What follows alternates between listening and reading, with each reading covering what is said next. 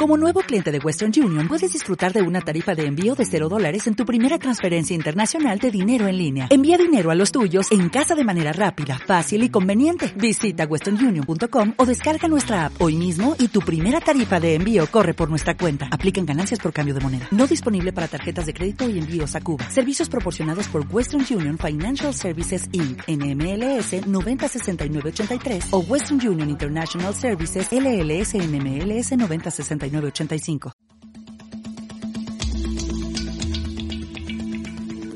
bueno, la situación del coronavirus está suspendiendo infinidad de actos para evitar más contagios. Es una de las medidas. Precisamente había una conferencia mañana jueves eh, por el que iba a dar el presidente ejecutivo de Renta 4 Banco para hablar de la economía y también ha tenido que ser anulada una conferencia donde se iba a hablar, como decíamos, de las perspectivas económicas y financieras de este año. Eh, a propósito de este asunto, queremos hablar con Juan Carlos Ureta, que es presidente ejecutivo de Renta 4 Banco. Señor Ureta, ¿qué tal? Muy buenas tardes. Buenas tardes, encantado de estar con ustedes. No hay conferencia mañana, ha tenido que ser anulada. Pues lamentablemente no, la verdad es que ha sido esta misma mañana. Nosotros teníamos previsto, por supuesto, hacerla. Eh, yo, en mi caso personal, ir a desplazarme a Murcia sin ningún problema. Y, eh, bueno, eh, parece ser que mm, ha habido, por un lado, bueno, pues toda la situación y cómo está evolucionando la, prudencia nos mueve también un poco a, esta cancelación, pero además de eso, está habiendo numerosas personas de las que iban a acudir y habían confirmado que mostraban cierta inquietud o preocupación pues bueno, por todo lo que estamos oyendo, ¿no? De que a veces reuniones numerosas pues pueden dar lugar a mayores contagios, etcétera, etcétera. Y bueno, en este contexto nos ha parecido más prudente simplemente pues no hacerla y desplazarla con gran pena porque la verdad y la haremos por supuesto espero que en el curso de este semestre no sé ya si trimestre o semestre la podamos hacer porque es una conferencia que vamos haciendo pues creo que ya más de 20 años no yo para mí casi es como un clásico no y, me encantaría hacerla y por supuesto la haremos, ¿no? Bueno, sin lugar a dudas que será, pero un poquito más tarde. Habrá que, habrá que esperar a que se normalice esta, esta situación y por responsabilidad, como usted decía, ha tenido que ser suspendida. Bueno, aprovechando este asunto, ¿de qué manera podría afectar y está afectando ya la situación del coronavirus a la economía del país? Bueno, pues vamos a ver. Es evidente que la, la situación en sí misma y una, una situación de epidemia o de pandemia puede tener varios escenarios. Un escenario sería el de una, una, ralentización o, o, recesión, incluso de la economía, un trimestre o dos, caída del PIB, y luego eh, una salida, eh, digamos, ya en positivo, una vez controlada, ¿Qué es lo que ha pasado en epidemias anteriores. Francamente, en el caso de esta epidemia de coronavirus, el tema está tomando tintes un poco más alarmantes o, inquietantes. Yo no sé, habría decir, porque no soy experto, eh, si es así por la gravedad de esta enfermedad o de esta nueva gripe o nuevo, nuevo virus, o es así porque de alguna manera en un mundo como es el actual, con esta comunicación tan global y tan y a veces eh, bueno tan en tiempo real, etcétera, pues estamos todos quizá poniendo un poquito de nuestra parte para exagerar un poco más el tema, ¿no? No lo sé, insisto que no lo sé y respeto mucho todas las medidas que se están tomando por parte de las autoridades, que las tomarán con mayor conocimiento de causa. Pero lo que sí es verdad es que con el tinte que están tomando los acontecimientos, esta epidemia, esta pandemia de coronavirus puede tener consecuencias en la economía que vayan más allá de uno o dos trimestres de caída, que generen un escenario de contracción que no se quede en una mera recesión de uno o dos trimestres, sino que sea más duradero. Hay que tener en cuenta también que veníamos ya de una economía en desaceleración, es decir, eh, el cuarto trimestre del año pasado la economía europea creció solo el 0,1% con economías tan importantes como Alemania eh, estancada, Francia cayendo el PIB, Italia cayendo el PIB, eh, Estados Unidos creció un 2,1%, muy lejos del 3% con el que había empezado el año. Quiere decir, la economía venía ya en, desaceleración y evidentemente el coronavirus y todo lo que conlleva puede agravar muchísimo la situación. ¿Quiere decir usted que estamos viviendo una, o se empezado a vivir una crisis? Sin duda. Una crisis económica otra vez. Yo creo, que ya lamentablemente tenemos que hablar en esos términos, ¿no?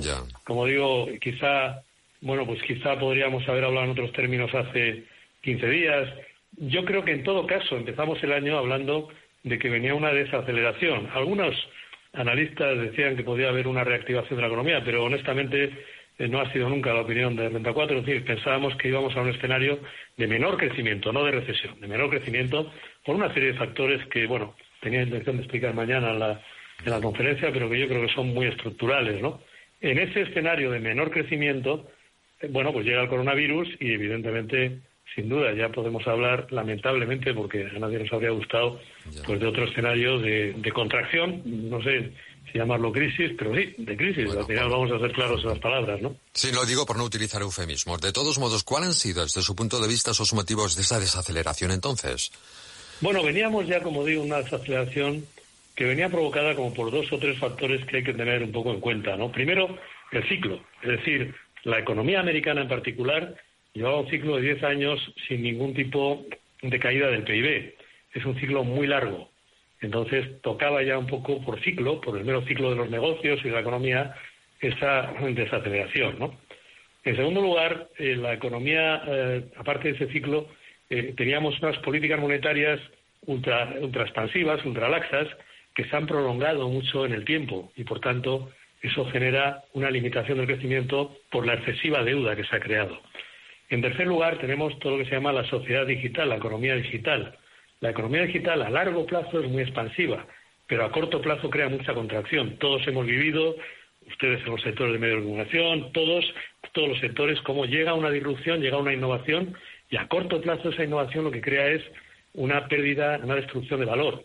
Eh, si tenemos Google para consultar cualquier cosa, pues ya no está la enciclopedia espasa y por tanto todos los edificios, empleados, imprentas que tenía. Es un ejemplo un poco, un poco simple, pero que lo pongo para decir cómo la economía digital, que a largo plazo crea mucho valor, a corto plazo es valor. Todo eso estaba creando una economía de bajo crecimiento y de muy alta transformación. A corto plazo. A medio plazo la economía global va a ganar escala, vamos a una economía de 10.000 millones de personas y además consumiendo. A largo plazo eh, la economía global va a ganar escala sin duda, a largo plazo 5, 10, 15 años, pero a corto plazo venía eh, la economía desacelerándose, insisto, no en recesión, pero sí con un escenario de bajo crecimiento. ¿no?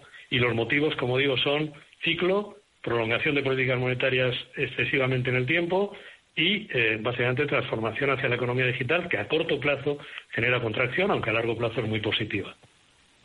Dígame si el Banco Central Europeo em, ha empezado o va a empezar a tomar medidas y qué dirección tienen que seguir los bancos centrales. Bueno, mañana, deberían seguir. Mañana jueves tenemos el Banco Europeo Vamos a ver, los bancos centrales eh, han, salvaron a la economía, vamos, salvaron, sí, pusieron su granito de arena, pero salvaron a la economía el año 2009 de una recesión muy grande, de una gran depresión, con estas políticas monetarias ultra expansivas. En mi opinión particular, creo que se han mantenido en el tiempo demasiado y más allá de lo que habría sido razonable mantenerlas, pero los bancos centrales tienen otra vez un papel fundamental ahora. Y ese papel no va tanto por las políticas monetarias, harán algo, harán. Hoy el Banco de Inglaterra ha bajado medio punto los tipos de interés. La semana pasada nos bajó la Fed americana y mañana probablemente el Banco Europeo, aunque tiene menos margen, porque ya están en el menos 0,5, no hay que olvidarlo, pero también hará algo en ese sentido. Pero los bancos centrales ahora lo importante no son las políticas monetarias de bajar tipo de interés. Lo importante ahora es establecer un rescate de un segmento corporativo, de un segmento de empresas que eh, son empresas medianas, pequeñas, algunas de ellas muy endeudadas, otras no, pero muchas de ellas muy endeudadas. Hablo, hablo a nivel global, no hablo a nivel español. ¿eh? A nivel español también, aunque menos, pero a nivel global, sobre todo a nivel americano, hay muchas empresas medias, pequeñas y medianas que están muy endeudadas y que son empresas que lo van a pasar muy mal con esta crisis del coronavirus y ahí los bancos centrales, incluido el Banco Central Europeo, deberían establecer programas para salvar a ese segmento corporativo que es muy importante. El año 2009 los bancos centrales quisieron salvar, el Banco Central Europeo quiso salvar a los tesoros europeos, entre otros el Tesoro Español, que no hay que olvidar que se tenía que financiar al 7% el año 2012.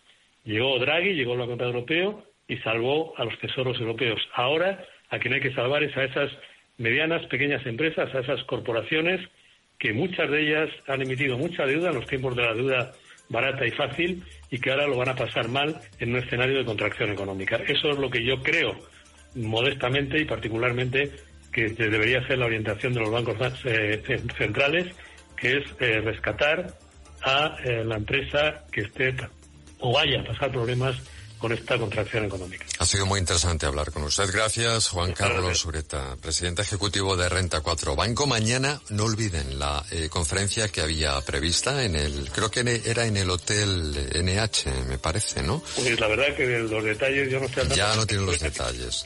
Sí. Eh, efectivamente, era eh, mañana a las 18.45, perdón, en el Hotel Nelva. Ha quedado suspendida. Nelva, eso sí me Exacto, sí, en el Nelva. Ha quedado suspendida. Se ha quedado cancelada, sí. Pues volveremos a hablar cuando eh, se normalice la situación y bueno, ya podamos pues reunirnos todos. Esperemos entonces que sea Al calor de la tertulia. Muchas gracias, señor Ureta. Un abrazo. Hasta luego, adiós. Conéctate cada día a la información. Más de uno Murcia.